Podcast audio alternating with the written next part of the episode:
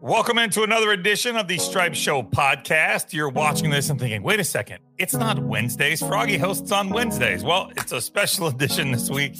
I am here on your Thursday. Normally, Travis hosts Thursdays with an instructor, and it's a lot of instructor to instructor talk. Well, today, you're getting a pretty average player talking to one of the best instructors in the game.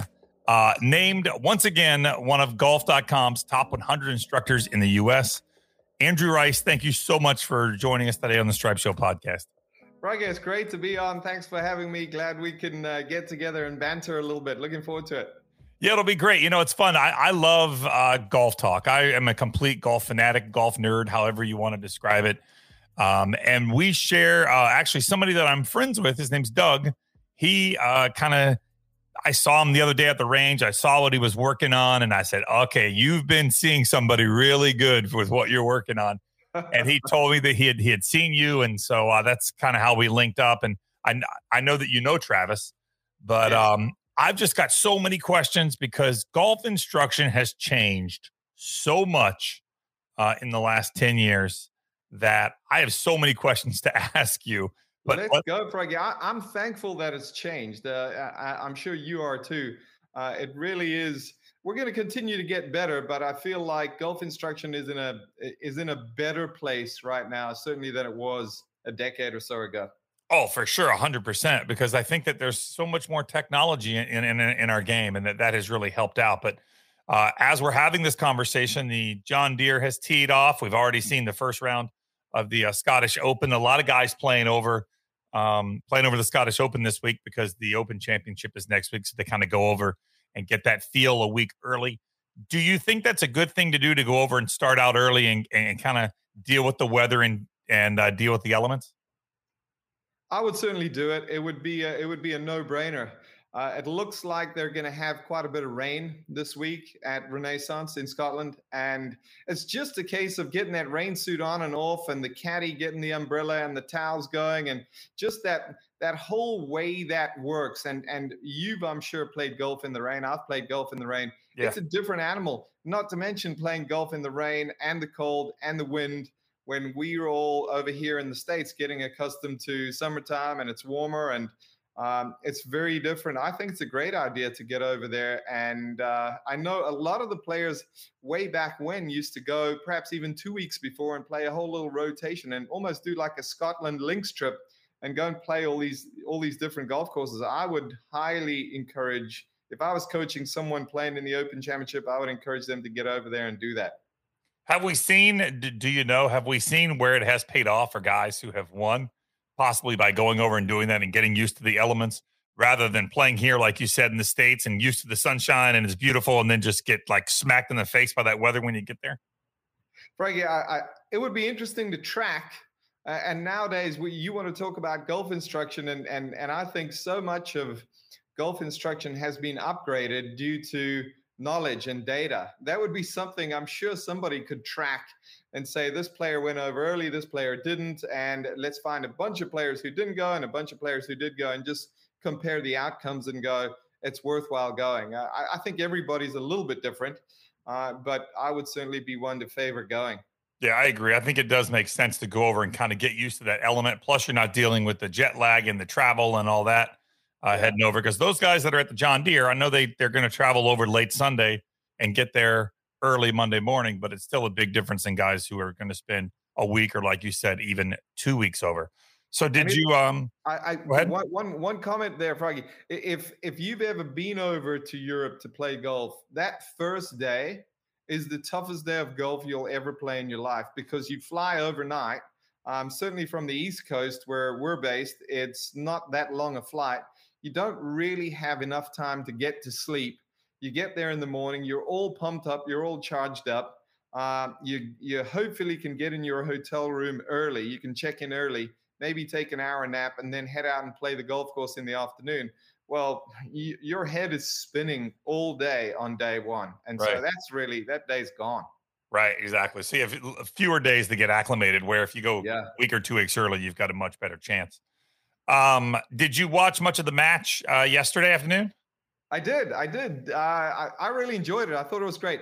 Uh, Phil Mickelson is an absolute no brainer uh, for these things, and, and it was it was so great to watch Phil very covertly try to get into Bryson's head, get into Aaron Rodgers' game, um, and you know it, it, was it was it was a work of art in uh, in, in in just trying to get into your opponent's head very nicely and very quietly. I thought uh, he did a great job. It was always good to listen to the banter um, and just cool. You know, I think they're going to learn each time. There was a it got a little slow on the back nine.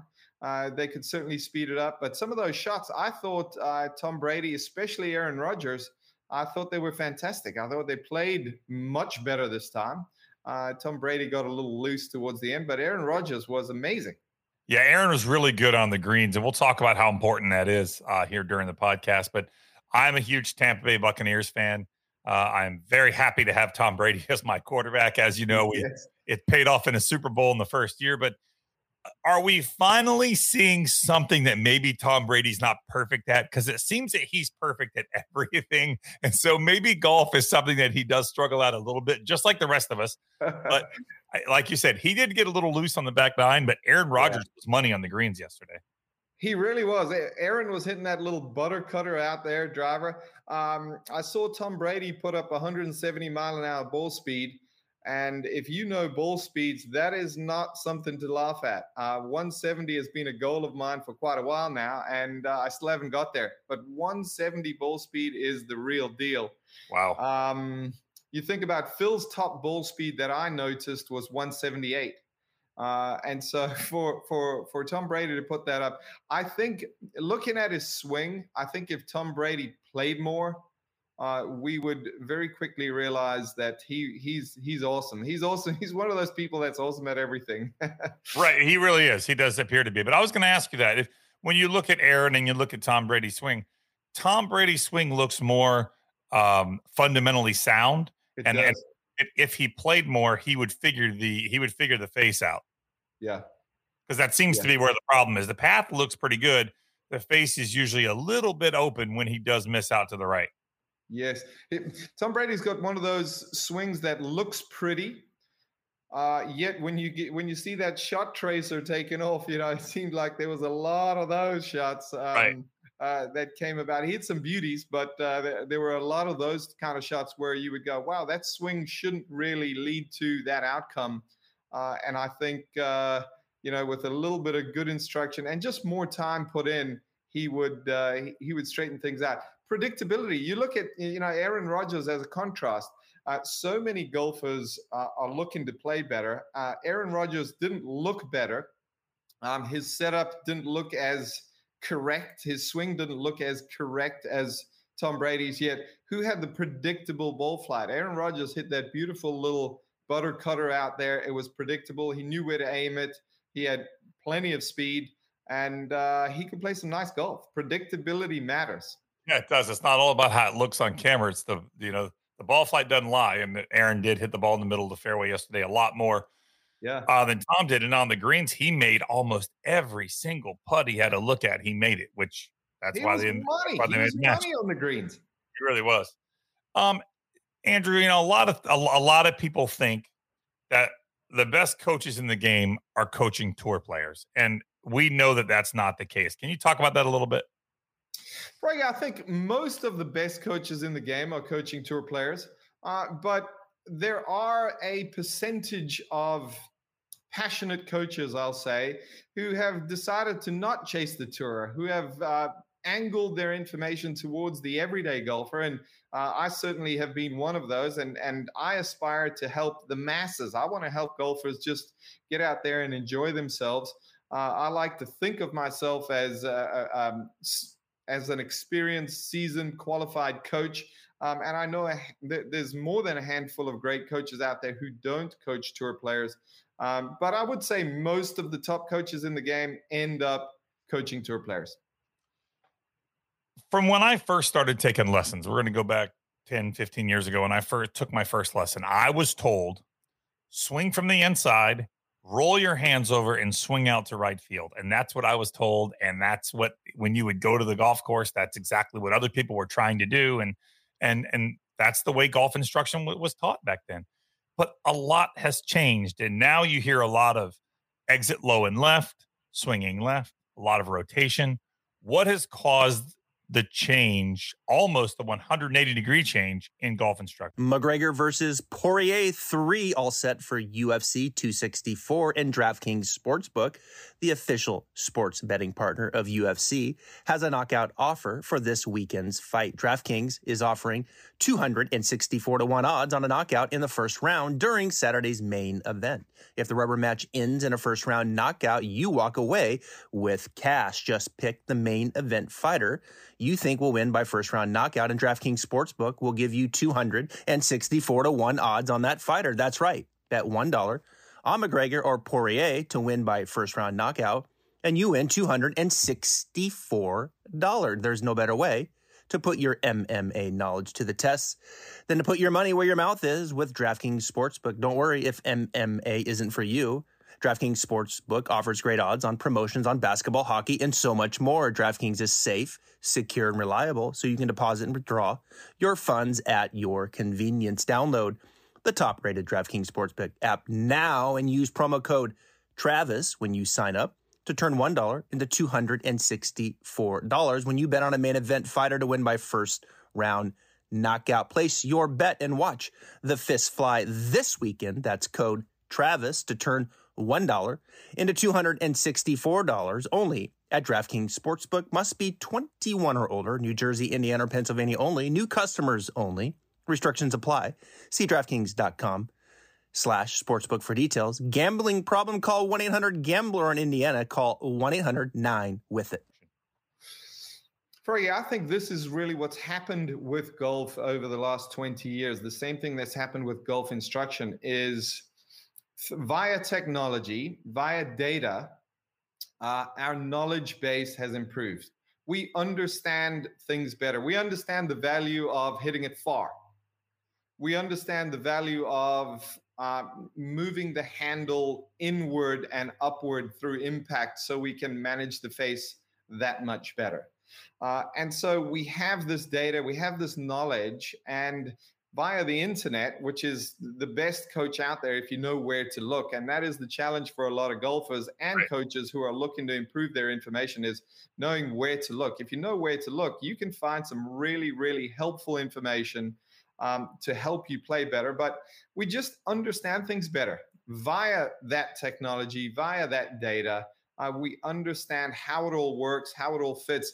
Mark Crossfield, a buddy of mine, he shared an interesting story. He said, Jack Nicklaus comes along and Jack Nicklaus hits it far, and everyone says, Oh, that Nicklaus boy's really strong and he's uh, a good putter, and that's why he's good. And Jack cleans up.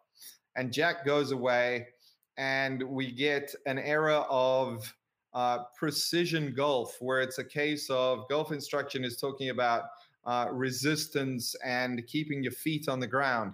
And we get we get Nick Faldo and uh, Nick Price and Corey Pavin, and we get Tom Kite, and it becomes this era where precision is so important. Well, in the middle of this era, this guy from Arkansas comes along named John Daly and just somehow steals two majors from everybody. And we go, man, he's got great hands. You know, he hits it far, yeah, but he's got great hands, and that's why he's good, and that's why he won.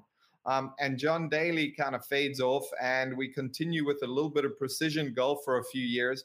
Uh, and then this kid in a red shirt starts smashing the golf ball.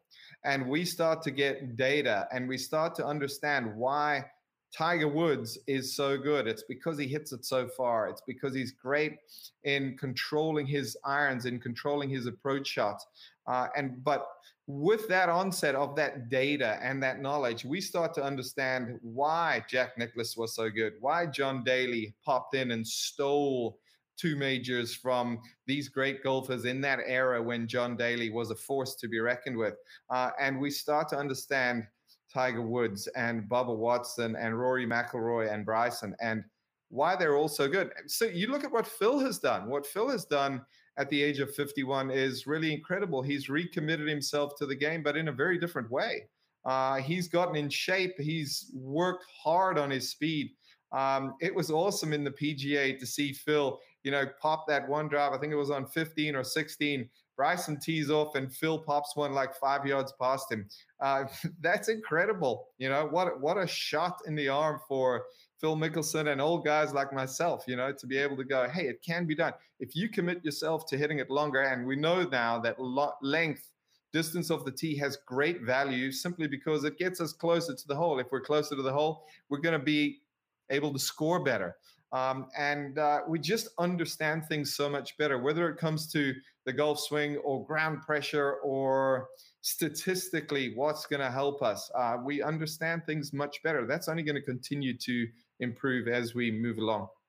So, would you say that there's a greater uh, appreciation for distance than there is accuracy now? I think the data shows that. Uh, certainly, accuracy matters. Accuracy still matters. But if you look at uh, the top 10 drivers, strokes gained on the PGA Tour, uh, there's not a lot of short hitters in that group.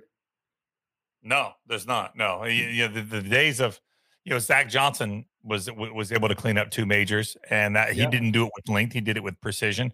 But yeah. now I think you're seeing that there are so many guys coming into the sport that feels like, and, and every generation says this, but it really feels like right now there is so much talent at every level. What I feel like is probably deeper talent than we've ever seen before in our game. Yeah, I, I, think it's I think it's that knowledge base. You know, I think it's that knowledge base. Um, certainly now, golf is more of a way more of a global game. We're getting players from Japan. We're getting players from Australia, South Africa, uh, South America. Uh, whereas in the past, it was, you know, it was a European American game for the right. most part. Um, but it's this, we've got the whole planet involved now. The, the word is out and uh, people are tapping into that training and the, the, the ways of practicing, the ways of swinging, the ways of getting in shape, the ways of hitting a ball further, uh, and they start to understand that stuff. And now all of a sudden we have more players that can reach their potential, and so that's uh, why I think it seems that way. There's no doubt that the gene pool from you know 1970 to 2020 is the same. Right. Uh, it's just how we use those genes and how we use those golfers and that equipment. Um, our our understanding of that is so much further down the road. You know, the big thing right now uh, that everybody's talking about in modern instruction is shallowing the shaft. So at the top where the shaft is a little laid off, or even if you're across the line, that first move is to drop the shaft down to kind of lay it down a little bit before you rotate. Um, why is is is shallowing the shaft being over discussed now? Is it too much, or is that something that is really important? It is something that's important. I think it's a little over discussed. You know, it get it gets uh, it gets the stamp of approval on Instagram, it seems, and uh, right. and then everybody runs with it. Uh, but if you look at if you look at golfers uh, of every ability, Jack Nicklaus, Tiger Woods, uh, you know, and then you go to your 18, 20 handicappers. Most higher handicap golfers, uh, the club head, and you know, let let's just keep it real here. If if I've got the shaft there, the club head is more behind me. If I'm standing the shaft up, the club head is almost more in front of me. And right. so it's really where the club head is positioned in the early part of the downswing. We don't need a big shallowing. Tiger Woods never had a mega shallow move. Jack Nicklaus never had a mega shallow move. I wouldn't say either of them were steep by any means. Uh, there's a lot of golfers who are steep, and as a result of that steepness, they struggle to be able to rotate through impact. Uh, but if we can just get every golfer getting that club head just slightly inside on the and in the early part of the downswing, now they've given themselves that ability, that incentive to be able to go ahead and rotate. And when players can rotate, uh, they can manage the face better. And controlling the face when you're swinging fast, and a lot of people can swing fast, uh, but controlling the face when you're swinging fast, that's where the gold lies. So somebody like Matt Wolff needs to shallow because he is so steep going back. He's he's straight up going back. So that shallow is needs to happen. But in a, but if somebody who is tends to be laid off a little bit, they don't need to shallow as much. Perfect example is Matt Wolff versus Jon Rahm. Okay. Matt Wolff, you know, Matt Wolff's pointing the club that way, Jon Rahm's pointing the club that way at the top. But if you match them up, if you overlay one swing over the other, um, by the time the club gets parallel to the ground, approaching impact, uh, they're almost identical. Okay, so that's why. So the shallowing aspect is is is really more important. The more you are across the line and pointing the club for a right-handed golfer to the right of Correct. the target at the top versus somebody who's really laid off, much like Jon Rahm is. Yes, correct. And, and I'll also say, uh, if uh, this is important for golfers to understand. I think if you're short, if you have a short backswing uh-huh. and your club is across the line, you don't have the time necessary to go ahead and shallow, get the club head back to the inside. Uh, you look at Phil Mickelson, uh, you look at um, Freddie Couples is a beautiful example. Um, Freddie Couples, really long, gets that elbow up there, uh, but he takes all the time that he needs to get that club head back in the right spot where, that he needs it, and he can go ahead and rotate beautifully through impact. Um, longer swings are okay across the line. Shorter swings are no good across the line simply because they don't have time to get that club head organized. Now, where are you standing on, for example, knee knee flexion? You see some players like Brooks and some other guys, Jason Day, have tried to keep their right knee flexed on the backswing, where now there's seems to be a lot of you can let the right leg straighten a little bit and get your right hip a little higher on your backswing. I would say in that precision era that I mentioned earlier, there was a lot of keep the flex in the in the trail knee, um, keep both feet on the ground, uh, create a lot of that that that stretch between the upper body and the lower body. Um, and as we look at great players through all eras, we see players that keep the flex and we see players that uh, lose the flex. And I think really the message should be if you're successful keeping the flex, if you can get that club way back there and you hit it plenty far enough uh, and you keep the flex, go ahead, keep doing it. But yeah. I'm going to encourage the players that I teach uh, mostly players who don't hit it far enough, mostly players who are somewhat inflexible. I'm going to encourage them to get a little bit of lengthening, a little bit of loss in that flex, in that trail leg as they get into the backswing, just to help lengthen out the backswing. The longer the backswing, the more ability the player's got to generate speed. As far as spine angle goes, because spine angle seems to be something that you hear a lot of discussion about. Yeah. How how do you explain spine angle to an amateur? And what needs to happen for it to be positive? Uh, I think I know there's a lot of misinformation pertaining to spine angle. Uh, spine angle, oftentimes when people say spine angle, they're referring to, well, I'm in this posture at address. I want to be in that posture at impact. Right. I'm losing my spine angle. I'm standing up through impact. Uh, some of the best players of all time had a little bit of that stand up. They never had a tremendous amount, but some of the best players had a little bit of that loss of spine angle. Uh, it's important. I, I, would explain to really any golfer, uh, not a beginner perhaps, but someone who's played a little bit of golf, how the spine works. And the spine moves in so many different ways throughout the course of the, the swing. We've got right side bend, left side bend, um, extension, backwards and flexion. The spine bends forwards, backwards, left, and right during the backswing. It's not right. just you know, we're not just rotating our body around this pole that's pegged in the ground. Should you try to do that or no? Because I've seen a lot of players that really you see somebody they're trying to rotate just around their spine angle, but there is a lot of movement. Yeah, it, it, I would encourage people to not try to rotate around that imaginary pole. Um, that is uh, that is not a good way to to build up a lot of energy in the backswing. It's not a good way to create a lot of speed through impact. And speed, we know now, matters a lot. Distance matters.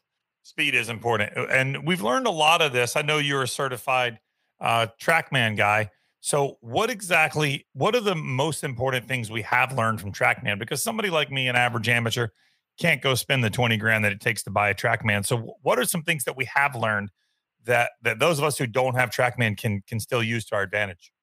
Rapsodo mobile launch monitor. Improve your golf swing today. Pro level launch data in the palm of your hand. It is very accurate, within 2% of a $20,000 unit. The Rapsodo MLM app automatically tracks stats and stores video with Shot Tracer, helpful for club gapping and understanding true distances for each club. Rapsodo MLM provides immediate feedback data and creates a better practice environment, not mindlessly hitting balls. Extremely portable, cases about the size of a rangefinder.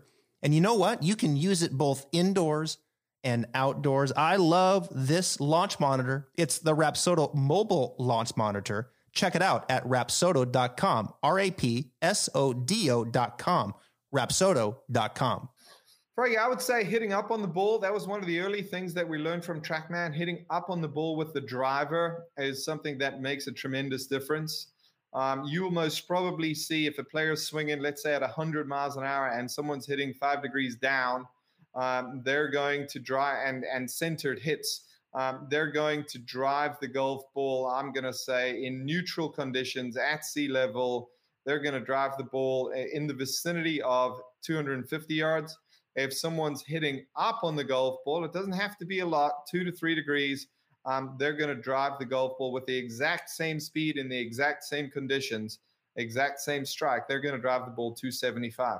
Uh, who wow. wouldn't want to just scoop up that bonus 25 yards sitting on the table by learning? And it really doesn't take much. I haven't had a student that I haven't been able to convert from hitting down to hitting up. It's easy to do.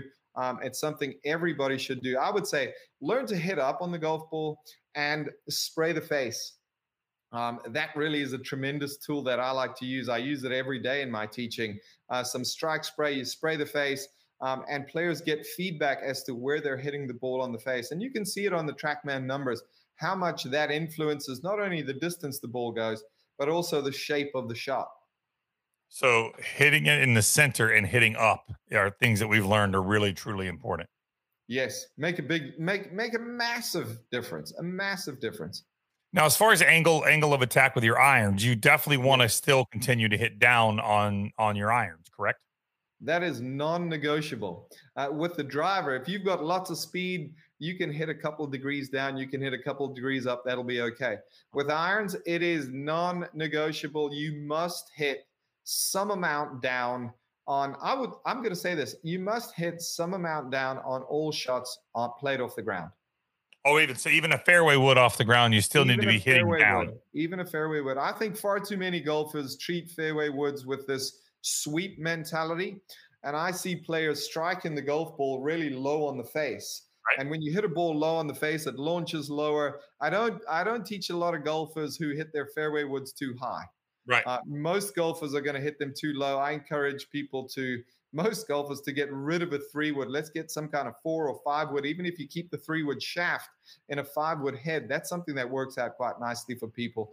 Uh, but let's work to get those fairway woods up. And the way to do that is move the impact location up the face and try to have the club head traveling slightly down. That way you can get the ball up the face, get the impact up the face, and you're going to have more loft, more energy, more height when the average amateur heads to the golf course and he's practicing on the range, as far as range time goes, because you see a lot of guys they just want to bang bang drivers out there all day long.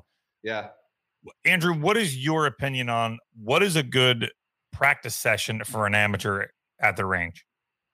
I love that question, Froggy. I, am going to answer it this way. The way I share the, the information I share with all my students is um, I've got four S's swing, speed, skill, and shot. And I would love for you, if you're going to go and practice, it's a practice session, it's not a warm up session. You're going to spend 40 minutes to an hour hitting golf balls. Uh, I would love for you to take a window of time and dedicate that to swing. It's ultimately block practice.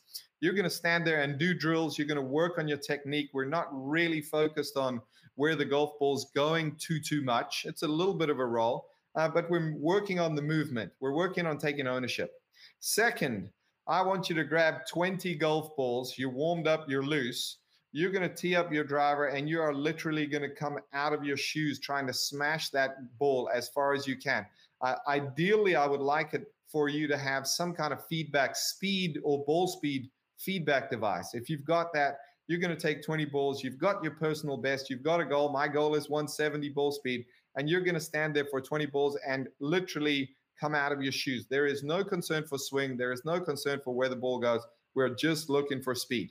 Right. You've got to remind your body what it's like to move. And far too many golfers forget over the years what it's like to really swing a golf club, to really move that golf club. And that's what we're going to achieve in that session. Thirdly, skill. Uh, I look at a player like a Phil Mickelson and I go, Phil doesn't have the most technically sound golf swing in the world, um, but we know that he can really get the job done. Um, how does Phil get it done? Phil gets it done by, sorry, uh, Phil gets it done by skill. He gets out there and he can control his golf ball. And so if if I can find somebody uh, and get them to spend some amount of time on the range where they're going to go, okay, I'm going to hit a low one, a high one, a fade, a draw. I'm going to hit it a little off the toe. Um, I'm going to hit a one handed shot. I'm going to hit one with my eyes closed. I'm going to try to top one intentionally. Um, ultimately, good golf is all about getting the ball to match the picture in your head. Right. And in a little skill window, I encourage people to have some fun, try some different outside the line shots, and just see what they can do with that. And go, okay, I'm learning to control my golf ball. Playing good golf is all about controlling your golf ball. In that window, you're going to step outside the lines, do some different things. It's great fun, it's very engaging. The final segment, shot. Now we're going to bridge the gap between ownership, technique, skill, speed, practice, and try to convert that into performance. This is where we bridge the gap from standing on the lesson tee to preparing to go out to play on the golf course. Uh, right. I would say if you hit 10 shots in your shot segment of practice, two drivers, one down this fairway down the right, one down that imaginary fairway down the left, um, two seven irons, two pitching wedges, and two hybrids. And go pre shot routine. You're picking, you're trying to hit your ball to the sides of certain targets, uh, and uh, you go about it that way. I think that's really a productive 40 minute to an hour long session on the range. Swing, speed, skill, shot. Now let me ask you this. Now I'm going out for a round. I've I'm got gotten to the golf course. Uh, I know we need to stop on the driving range. We also need to hit some putts and some chips. As far as getting ready for a warm up session, is there a certain order of clubs I should go through? Is there certain things I should do? Is there a last shot I should hit before I head to the first tee? Froggy, I don't think so. I think everybody's different, but I have found this that it takes people far longer to get truly loose, properly warmed up than they might think. Uh, and so I, I would, I know this from just using TrackMan for myself. Um, I can only put up max speed numbers after about 40 golf balls. Wow. Um, and I want to feel like I've got my body ready to go. I would encourage everybody. We would, I, I would leave the speed segment out. If you're warming up, I would spend uh, five minutes working on some swing, just doing my, my swing reminders. I mm-hmm. would hit some draws and some fades and some highs and some lows. Um, and then I would go through maybe six clubs in the bag, hitting two shots with each, where I'm working on that performance. I'm, I'm trying to hit to targets. I'm getting prepared to go out and perform on the golf course. Um, that's the way I would go about it. But it's got to be, I'm going to say this, it's got to be a minimum of 40 full swings. That makes sense. Yesterday we uh, we spoke to uh, Chris Baker here on the yes. podcast, and and I had asked Chris Baker. I said, "Do you ever find yourself when you're out playing on on tour, do you see something another guy's doing and you're like, "Hey, wait a second, that looks maybe I'll try that." And he said that there are times that another what another player's doing does get into your head and it makes you think and he said that that's part of the game is you playing your game and not worrying about what other people are doing. Do you think that's also very key for an amateur when he's out with his buddies, he sees something somebody else is doing, instead of trying it, you should just stick with what you're doing. yeah, that that sounds lovely. Um, that sounds lovely. I, I, I could say no, stick with what you're doing, but I, you you know, and I know that ain't gonna happen. No. Um, if if your buddy uh, goes and takes a lesson and he shoots 85 and he comes out the next time and shoots 75, you're going, I need some of that action. Right. Exactly. I, I once had a um, I once had a Swiss doctor come to my golf school and uh, he was a 19 handicapper when he came the first year. He came for five straight years, and by the time he he stopped coming, I think he was about a six handicap. And wow. it was amazing how many Swiss doctors started showing up in my golf schools. These guys would come all the way over from Switzerland to see if they could get some of that. You know what? It works though. But when you when you see somebody else play well, there are little things. But do you also agree that just because something works for one person doesn't mean it will work for you? No doubt. No doubt. Yeah, for sure. Um, we're all different. Hey, we're all different, thankfully, and that that's really part of why I love coaching. Is it's all about interacting with people and different bodies and different experiences and different legacies, you know. And so, yeah, we're all different. Something something that worked for your body is is there's a strong chance it may not work for you, but it might. And so we all go, let's try it. Yeah, you know that's one thing I, I appreciate about your channel on uh, on social media is that you don't teach a golf swing, you work with each individual player, and what works for player A might not work for player B, and something totally different works for player C. And so that's why it is so important to go see a, a, a true teaching professional and let them see exactly what you're doing and uh, and and try and improve your game. Are there are there any training aids that you're a big believer in? Froggy, I love alignment rods. Yes, I mean they're very simple, but they they they are they do so much. Yes, yeah, I, I would say this. I use there's uh, in all seriousness, um, there are three general training aids that I use in my teaching. I like um, alignment rods, and I use them in so so many different ways uh, beyond alignment. Uh, I like there's a little yellow device that you can attach to the grip of your club called a swing guide. Um, mm-hmm. It's an old, old device, and I use it two different ways. I use it the right way where the connector gets on your wrist, and I use it the wrong way where the connector gets off your wrist. Um, for s- some people who get lots of cup in the back of that lead wrist and they get the face open and very steep, um, I'll try to use it the wrong way and almost get the connector above their wrist by getting their wrist that way. Right. Um, I'll get them to feel it that way. Uh, and then uh, my buddy Martin Chuck, he's got uh, the smart ball uh, uh, Tour Striker Smart Ball, that yeah. little ball on a lanyard that you put between your arms. Um, I see a lot, you know, a lot of people get those those elbows a long ways apart when they get to the top. Those are pretty much it. I, I don't use a bunch of super technical teaching aids. Um, I like for people to make their own discoveries and try to point them towards certain things uh, without the help of overly technical teaching aids.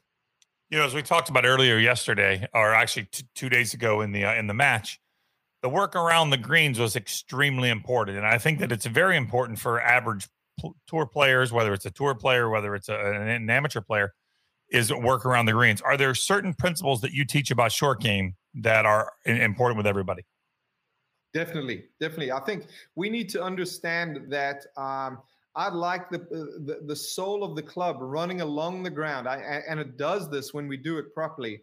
Uh, the sole of the club runs along the ground for a lot longer time period, space period than people think. Um, I pull my students often, and I say, "How long is the club in contact with the ground for?" Um, as it hits the golf ball, and they go, "Well, it's one inch, two inches." Uh, and it's really six to eight. If we understand wow. that, that the sole of the club is really gliding along the ground for quite a long time.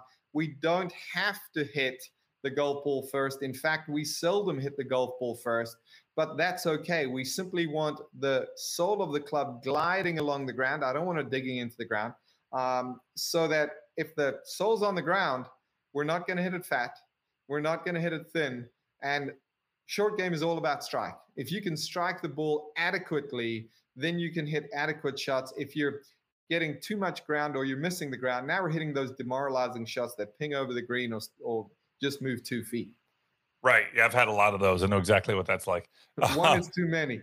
Yeah. When it comes to chipping and pitching, is it more of an arms motion or is it more of a shoulder rocking motion than making sure that you're not just moving your arms back and forth and you're actually getting some movement with your shoulders? It's got to be both. It's got to be both. And and I know as human beings, we love to look for a formula. We love to go, okay, if I just lock this, lock this, lock this, and allow this one thing to move, I'll be good. Uh, there's there's body rotation, there's body pivot, there's a little hint of weight shift, uh, and there's some arm swing as well. Uh, is there a lot of wrists? Is there no wrists? There's a little bit of wrists. There's some wrists. Um, And so uh, I really like to talk to people about a pivot. Let's keep the seams. If you think about the seams that run up and down the sides of our clothing, um, if you can keep those seams rotating on the way through, that'll serve to get the sole of the club gliding along the ground for those six to eight inches, depending on length of the grass, obviously. Um, six to eight inches. And if we can keep those seams moving, um, we're going to be better prepared to get that correct strike and that that that appropriate result that we're looking for. Right. You know, a lot of talk we hear, and and uh, before we let you go, I want to talk about this decade golf and and the stats that a lot of tour players are arming themselves with that are making them better players. Can you talk about decade golf and exactly what it is and how it's helping people improve? Froggy, it's it's part of that knowledge that I was talking about earlier. And Scott Fawcett is a friend of mine. He's part of uh, our program, Golf Fanatics, that we we have online, and um, he shares some tremendous information. Scott started out as a he was a professional gambler, um, super off the chart smart at math. He was a good golfer. He wanted to plug in his mathematics intellect and see if he could use that with golf. And he got access to a whole bunch of data and started sifting through the data and looking at it from a strategic perspective. Uh, what would uh, knowing the probabilities of a certain player as to where they could hit the golf ball, where would be the best place for them to aim from shot to shot to shot to shot. And uh, if you understand it, it's something that can really help you take the emotion out of golf. And far too often, particularly us guys, we get out there. And one of my famous favorite lines is, uh, I didn't come here to lay up. And, and guys love to say that, especially on golf trips. And, you know, you know that they're about to make a seven or an eight as soon as right. they say that. Uh, because they're going for some hero shot. Uh, and if you understand a decade, if you understand statistics, you're going to go, no, you got like a one in 12 chance of pulling that shot off. You can hit that shot. Right. Um, it's just most likely not going to happen. So let's make a different choice. You know, it's funny. You see guys on on tour and they're, they're on a tee, nobody's around them, and they spray it over into the left rough and, and it's under a tree. And everybody wants to run over and stand next to them while they hit the next shot, where they've got to hit it under a tree, a restricted backswing, and everybody's within a foot of him. And I'm like, wait a second when he was on the tee and had no problems, he sprayed it left. Now you want to stand right next to him. I'm like, no, no, no, no. And these guys are the best players in the world. And they know sometimes you have to take your medicine, chop it back out in the fairway, and lift. Some bogeys are good bogeys. For sure, for sure, and and we, the regular everyday golf population, need to understand that. Um, something I share with people a lot is a scratch golfer from 150 yards in the fairway their average proximity is 31 feet. Someone who shoots 80, 42 feet. Someone who shoots 90, 56 feet. Wow. Where are you aiming? Uh, where are you aiming? And, and the scratch golfer should not be aiming at that tuck pin. They've got to pick out the fat side of the green and start playing, start playing more wisely. And if you can do that, uh, to me, that's low hanging fruit. You don't have to go and practice to make those changes.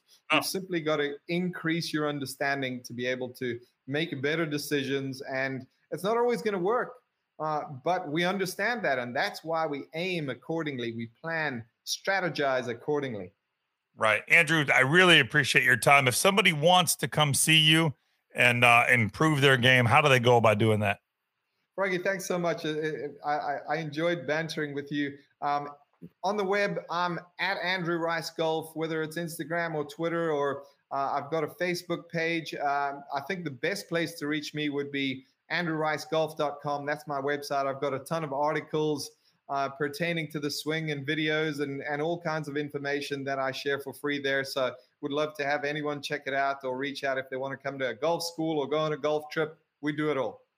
That's awesome. Well, Andrew, thank you so much for your time. I appreciate it. And you know what? At least we we know a little more about golf now than we did when we started. That's for sure. And it's it, it there's so much to be learned. And it's like you said. I think the key is we're we're getting more data every single day.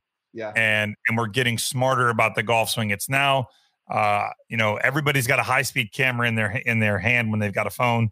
Uh, we've learned so much about golf that we didn't know 20 years ago. True, true. Let's use that information to help us shoot lower scores, have more fun.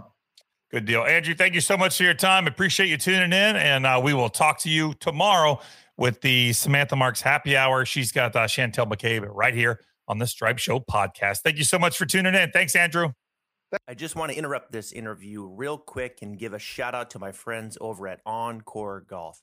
OnCore provides some of the most cutting edge technology in a golf ball that I have ever seen.